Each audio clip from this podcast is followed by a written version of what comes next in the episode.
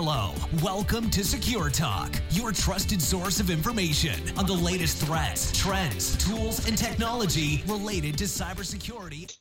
Hello, everybody. Welcome to Secure Talk. My name is Mark Schreiner, and I'll be your host for this episode of Secure Talk.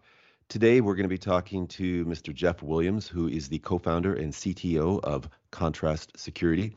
Jeff is also one of the founders of the Open Web Application Security Project Foundation, uh, which I think is also known as OWASP, which is a nonprofit um, organization that um, helps to disseminate information related to uh, security development or DevOps security, etc. Um, but before we get too far into this, let's uh, let's welcome Jeff. Jeff, how are you today? Hey, great, Mark. Thanks for having me. Hey, my pleasure. Um, I noticed that normally you're uh, located in Washington D.C.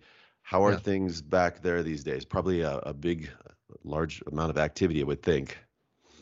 Well, I'm just happy that it's warming up. We're coming out of winter, so uh, the daffodils are blooming. So there's some good news. I like to focus on the good news. Uh, you know, I think that with the, uh, the Ukraine situation and uh, the current political situation, it's always a bit of a circus in DC. Yeah, let's focus on the flowers. No, it's funny. Yeah. I uh, um, you mentioned daffodils because I'm from Washington State, and and and that's one of the things that um, let us know that spring's on the way. I did spend right. five years in Japan, and they don't know what a daffodil is, but they know what the cherry blossoms are. So, because that's that means spring's on the way. So we all have our little um, you know harbingers there. So hey, um, Jeff, we're going to talk to you uh, about serverless technology. Before we do that, maybe you can tell us a little bit about contrast security. Yeah, so uh, Contrast Security is a newer application security company. There's a, a, a, sort of a first generation of AppSec companies that started up in the early 2000s that created static analysis tools and dynamic analysis tools and web app firewalls. And for a long time, that was kind of the way to do it. And over over time, applications have gotten more complicated. They've changed their architecture, and actually, as we'll get to, serverless is like, like continuing that trend. Um, and the the tools stop working as well. And so Contrast is trying to serve the modern application or designed to work in a much different way, you know, sort of continuous monitoring and uh, analyzing from the inside out as opposed to trying to scan from the outside in. And we can talk a little bit more about why, but uh, the benefits are that it's much more accurate, fits into modern development processes much better and you know ultimately helps you i would say it helps you become healthy as a security organization as opposed to you know the signs of unhealthy security are things like massive backlog of vulnerabilities mm-hmm. really long feedback loops like uh, I think one of the one of those traditional companies published a study that said it takes 290 days on average to fix a vulnerability that was already found that's just way too long. There's no feedback loop there. There's no DevOps. And so, you know, AppSec has to change. It has to keep up with modern security. And we have a whole platform designed to help companies do that. Well, you know, it's interesting. At what point did, did you start to see a shift be, um, from kind of the traditional perimeter approach to security versus, you know what, we need to build it in or bake it into to to our apps? Yeah, it's funny that the security community is really good at uh, at like divergent thinking. right. On the one hand, they say you got to build security in, and at the same time, they're trying to sell you tools that scan from the outside and and generally work at the end of the life cycle. And I think we're doing a really good job of uh, you know changing that, giving developers tools that they actually want to use, that they can be effective with. Because ultimately, there's a like an economic problem in application security.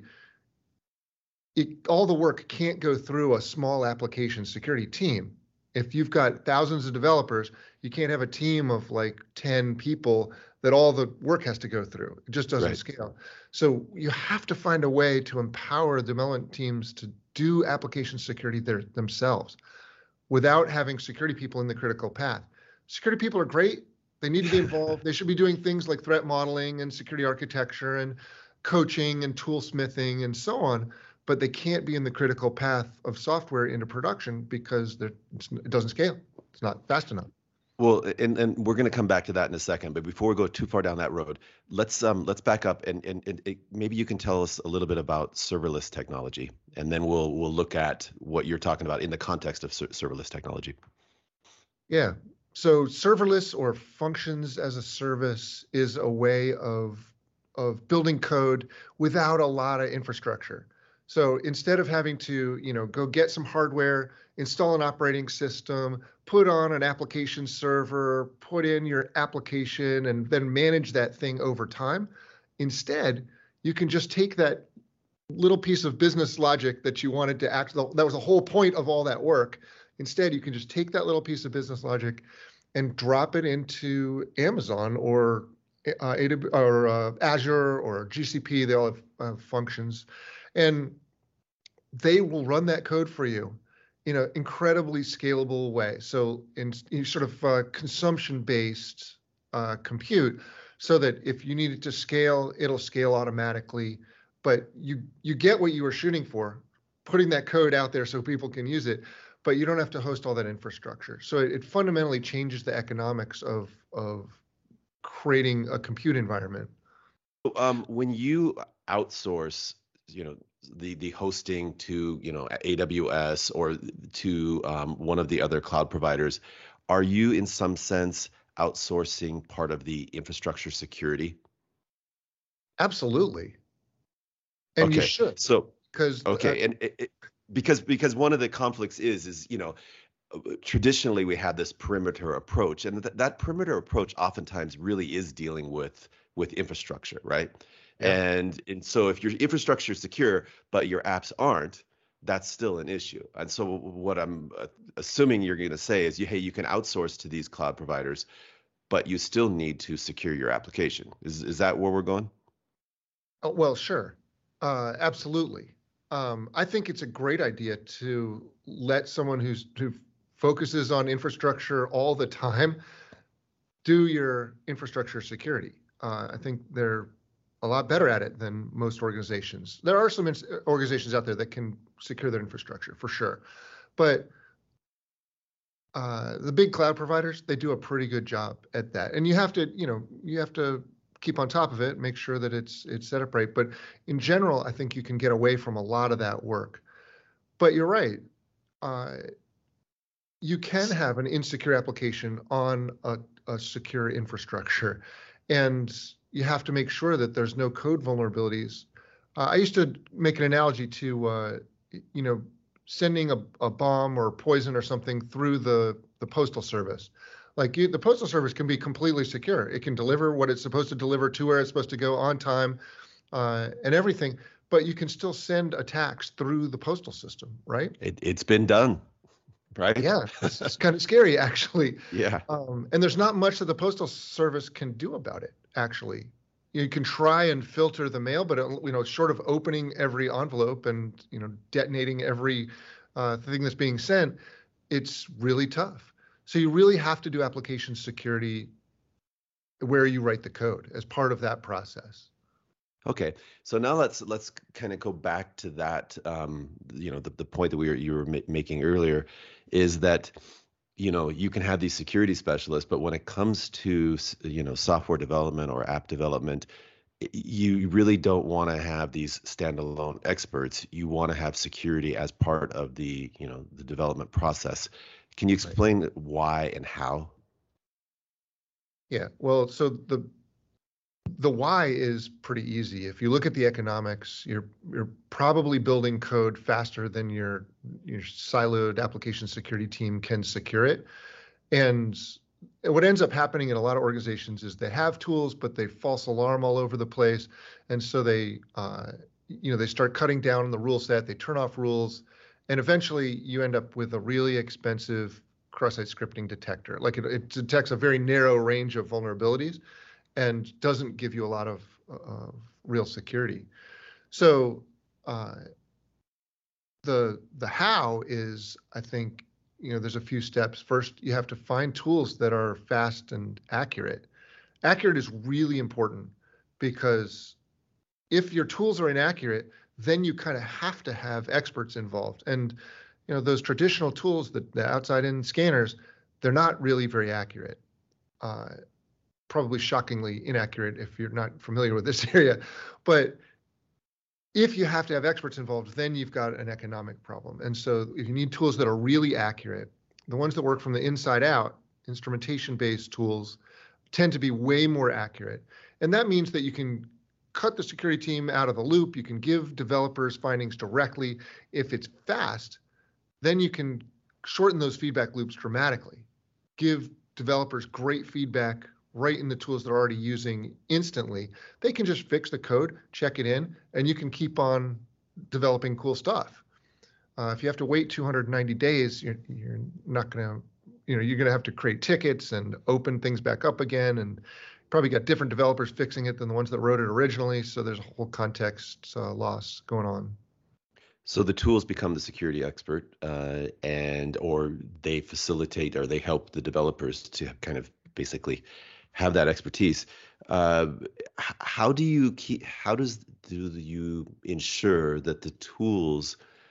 I guess it's the same problem with tools or people. I mean, how, how do you yeah. ensure the fact that they're up to date with the latest vulnerabilities?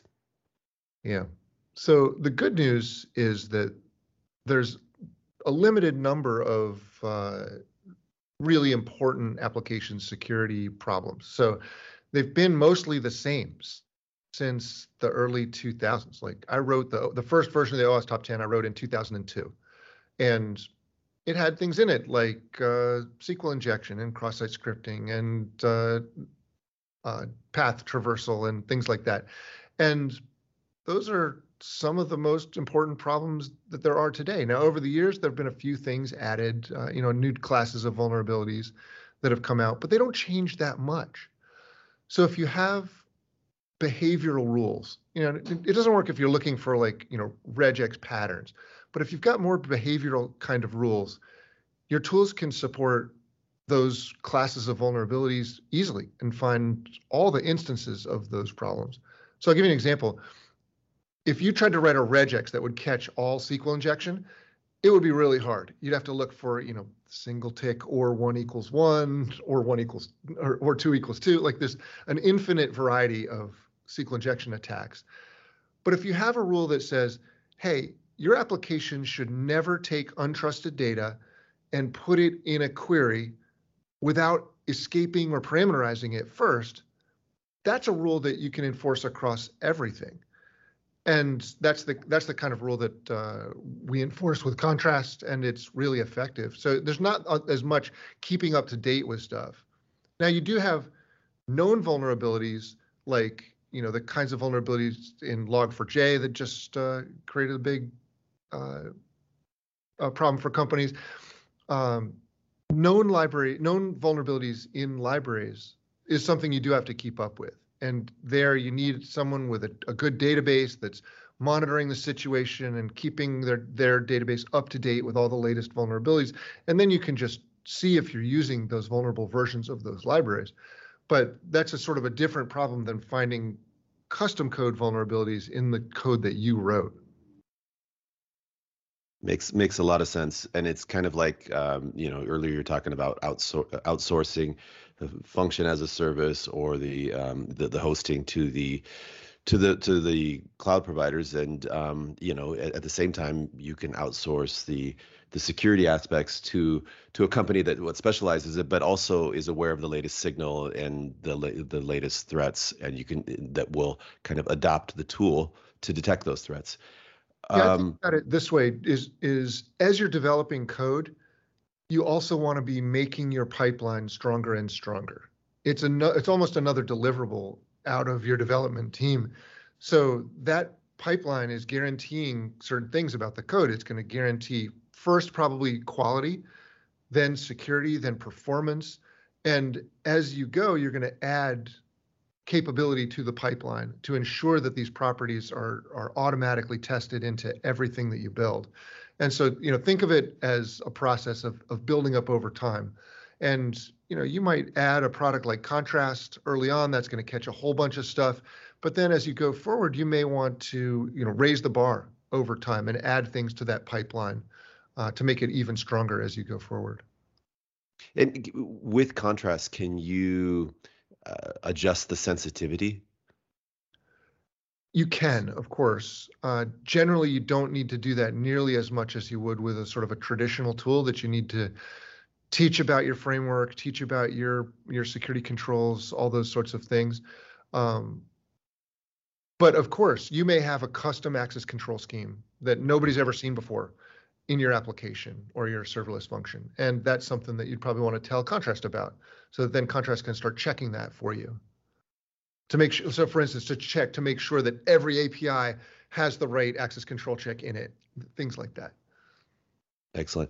So let, let me ask you this: When you go into to an organization uh, and, and and start talking to them about securing DevOps, do you talk? Do you do you start with the security team? Do you start with the development team? Who do you who do you initiate the conversation with? It it varies a bit, and I think we're in a transitional period right now. Uh, basically, okay. uh, organizations are are shifting from a sort of a centralized security team handling AppSec to giving more and more of those responsibilities to the development teams. Uh, I'd say a small percentage of companies, the development teams are buying their own security tools. Far more of them have a CISO organization that buys the tools and then the, the development teams use them. But the CISOs know they can't just buy something and force it on the developers. Uh, they have to buy something that the, de- the development team likes. So they've got to bring them into that negotiation and uh, you know have them trying the tools, helping to choose the right one. And and what what kind of conversation or questions do you ask the either the CISO or the development team as part of the initial discovery process? I mean, just to make sure that it's a it's a good fit and that there's a problem there that you can help solve. Yeah, my I always want to find out two things. I want to find out first of all, how do you build software? Every organization builds software differently, and I liken it to uh, imagine like a cake, uh, in the cake industry. there's like mom and pop. I love I love your analogies. By the way, we go from the post office to the cake industry. Okay, here, what, what tell me? well, so just imagine like a mom and pop shop that's building like custom wedding cakes that are super fancy. Uh, very expensive. And on the other end of the scale is like a tasty cake factory that's pumping out, you know, automated uh, Twinkies or whatever. And those two companies are both successful businesses, but incredibly different, right? Like one's going to have a small kitchen with, you know, a, advanced machines. The other one is going to have, you know, a massive amount of factory style, uh, uh, full automation.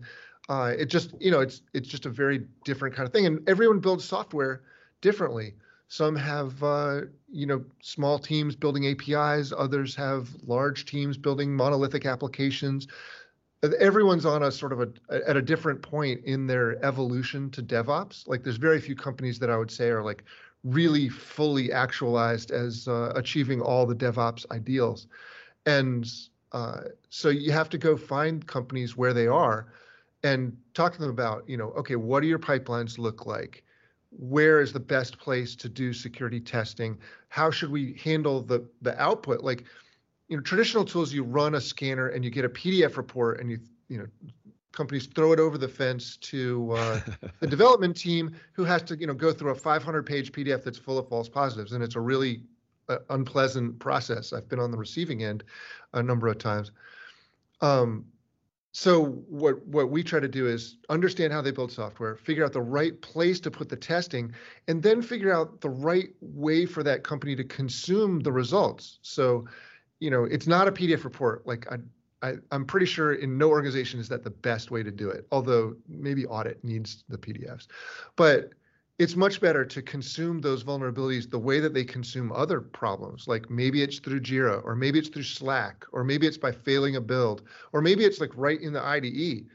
But it depends on how developers build code. Uh, we have to be compatible with that. That that totally makes sense. So that was the and... first, so that was actually the, I, I, forgot I said two things. That's the first thing I like to find out, and then okay. the second thing is where are you struggling? Almost everybody's doing something for security today. Uh, although you still do come across a, a, a, company or two that's not doing any AppSec. Um, but most folks are doing something. And so I want to figure out like, okay, well, how's it working? Is it slowing down your pipelines uh, to the point where you, you can't put security in the pipeline? and you have to do an async process to to do the security testing and then catch up somehow. Is it uh, you know are you struggling with false positives? Is that causing you to waste a lot of security expert time or developer time? Uh, did you you know do the findings go directly to developers and they have to triage it, which is tough because they may not know.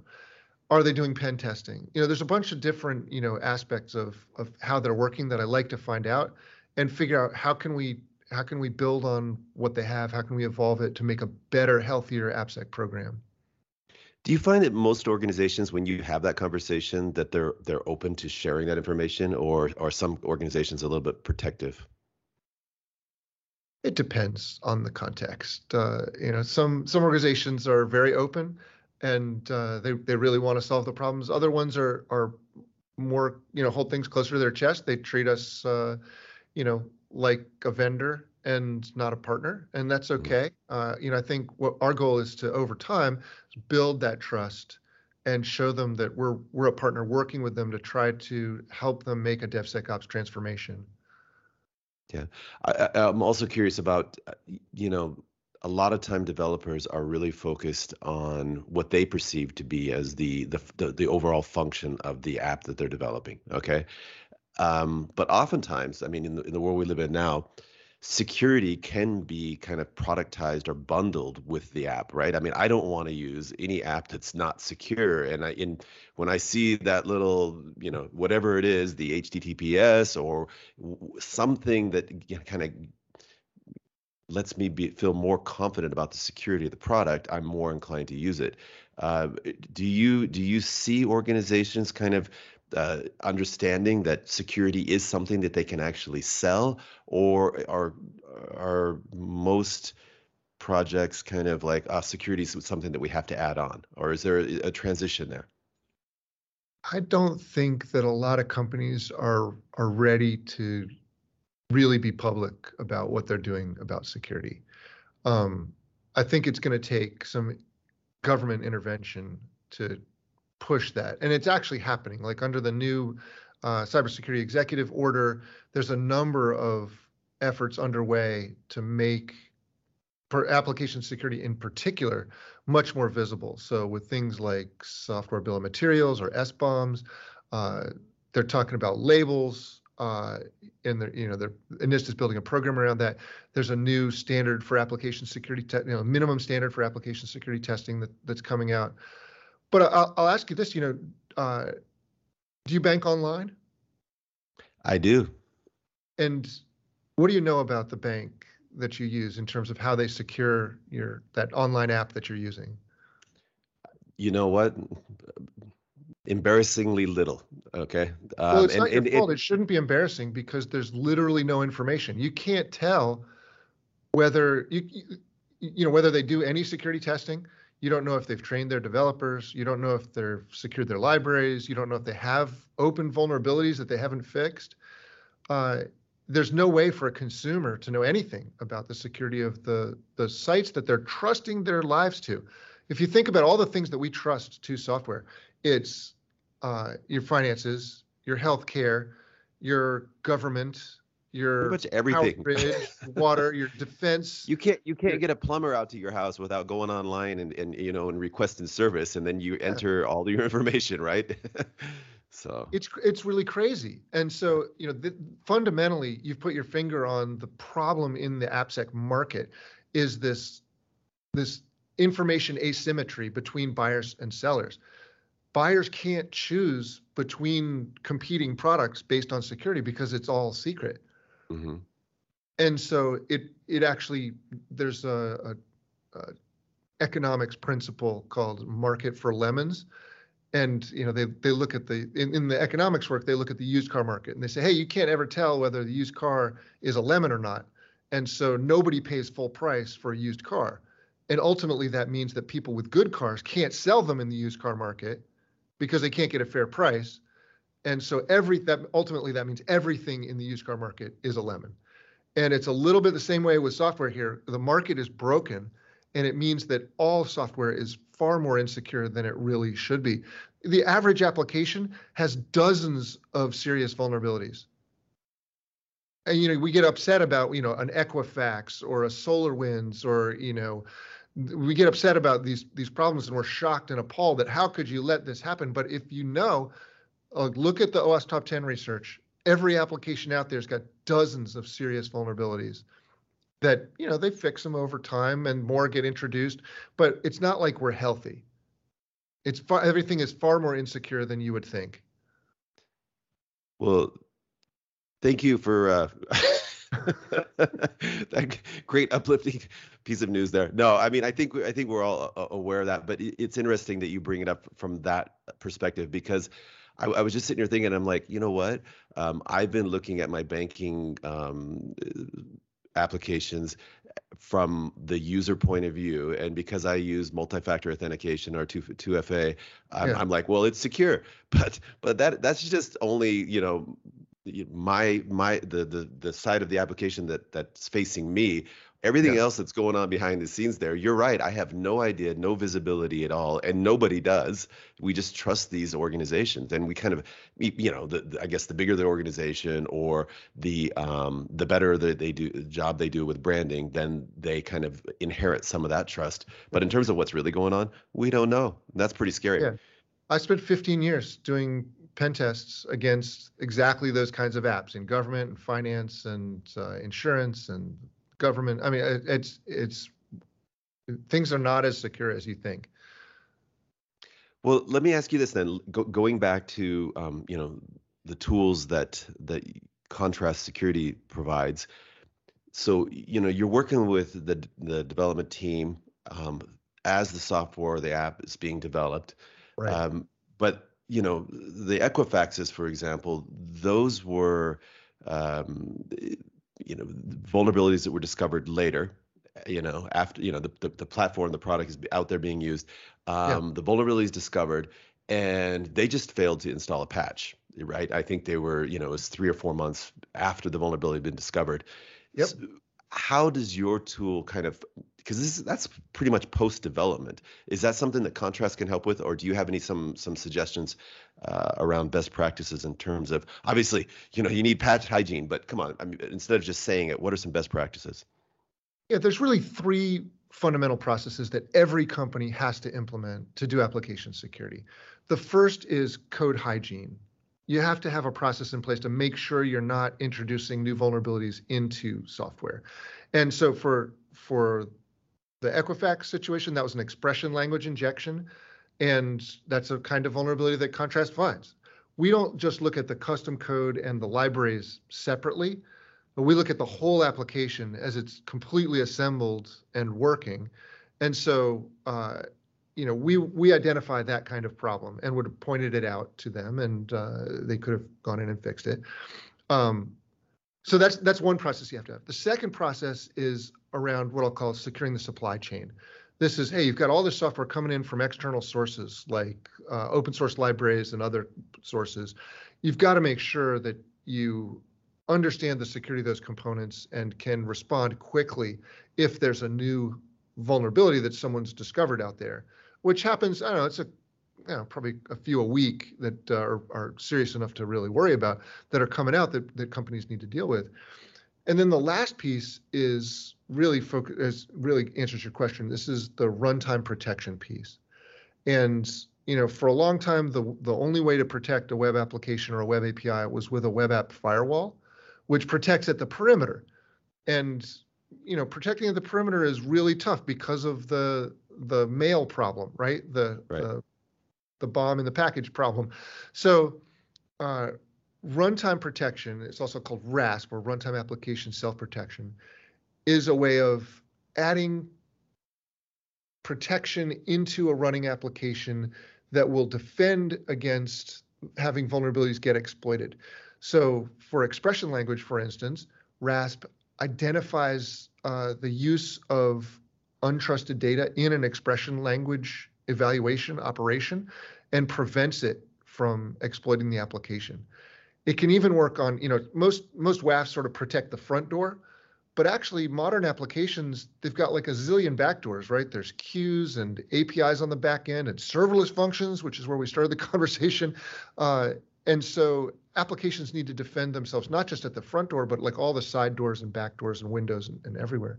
And so that's something that rasp can do. It makes vulnerabilities much harder to exploit. And so I, I, think that's a way that you can really respond to new vulnerabilities that come out. You know if another equifax happened tomorrow or another log4shell came out tomorrow actually contrast pre- prevented both of those from being exploited even before they were announced but imagine there's a new one that's uh, that that contrast doesn't protect against a new class of vulnerabilities. That could come out but having rasp in place would allow you to quickly deploy a protection across your entire portfolio as opposed to you know going spelunking through your uh, your organization trying to find out where you're using a particular library. Contrast would just know and prevent it from being exploited that's that's good to hear let me ask you this: um, when you're deploying your tools, what's the what's the process? And I mean, typically, do you do some type of demo or trial, and then and then if if, if it's a go, how heavy is it, and what does it take? Yeah, so contrast, uh, you know, we have a few different products, but I'll just talk about our our contrast assess product, which is for finding vulnerabilities. Uh, it installs just like uh, an APM tool, like New Relic or AppDynamics. You add our engine to your application server. It takes, uh, you know, a few seconds. It's really pretty quick. And then after that, that application server will start reporting its own vulnerabilities uh, forever. So it's easy to to demonstrate, and we do usually, uh, you know, do some demos, maybe a, a proof of value, uh, where we come in and put it on a few of your applications. Uh, you can use it. It's all easy. All you have to do is use the application normally. Uh, so, you know, I don't know if you have a background in, in AppSec, but you could find complex vulnerabilities with Contrast because it's really just use the application normally, and Contrast will analyze all of that and determine if there's any vulnerabilities there. And then it's the same thing for the, the Contrast Protect, which is uh, the, the production side piece. Uh, same agent, same install process. It just runs in production, and the when you when you put it in that mode to protect against uh, attacks, it's you know it's super high performance, you know sub millisecond kind of performance um, to protect against you know a broad range of of kinds of vulnerabilities.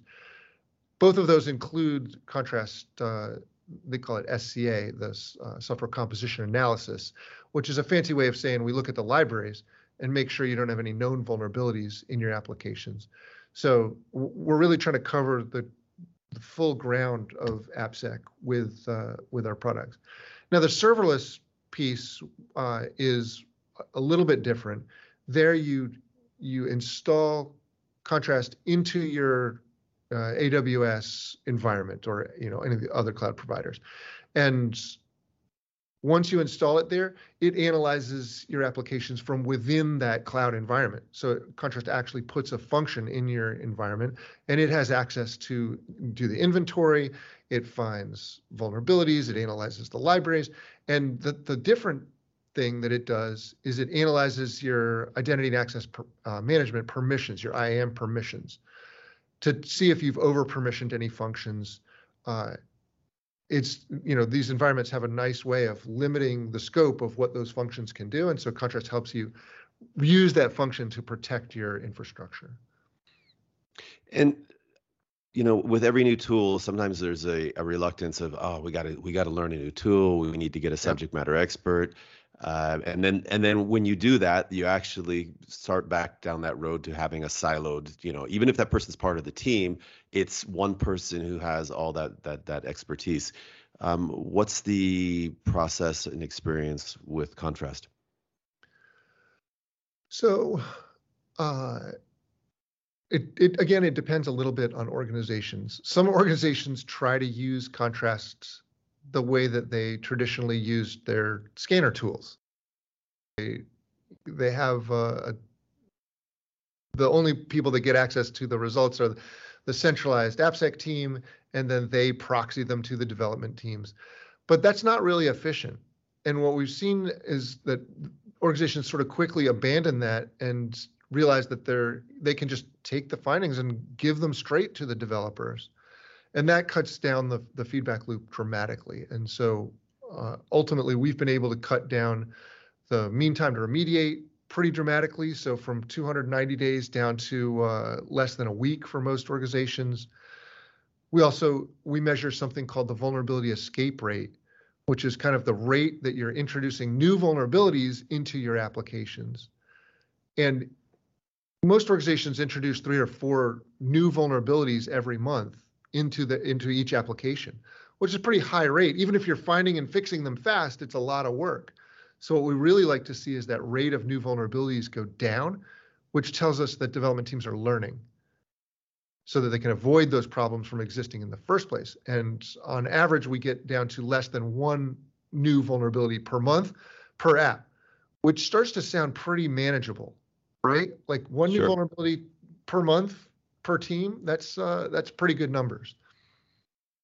Let me ask you this: What advice would you give to somebody who's um, leading a development team, uh, and and they want to facilitate that learning process yeah. because that is really important, and then also, you know, have an organization that pri- prioritizes security, which includes obviously identifying issues, but then fixing those issues because you know that there's two parts to it, right?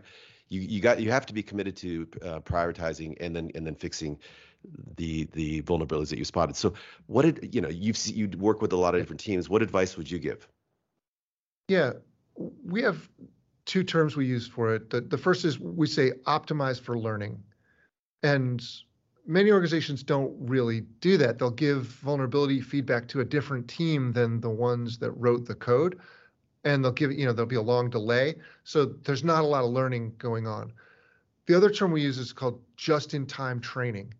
And the idea here is as soon as a developer introduces a vulnerability by accident uh, then we want to give them the feedback right away in the environment that they're you know in the through the tools they're already using.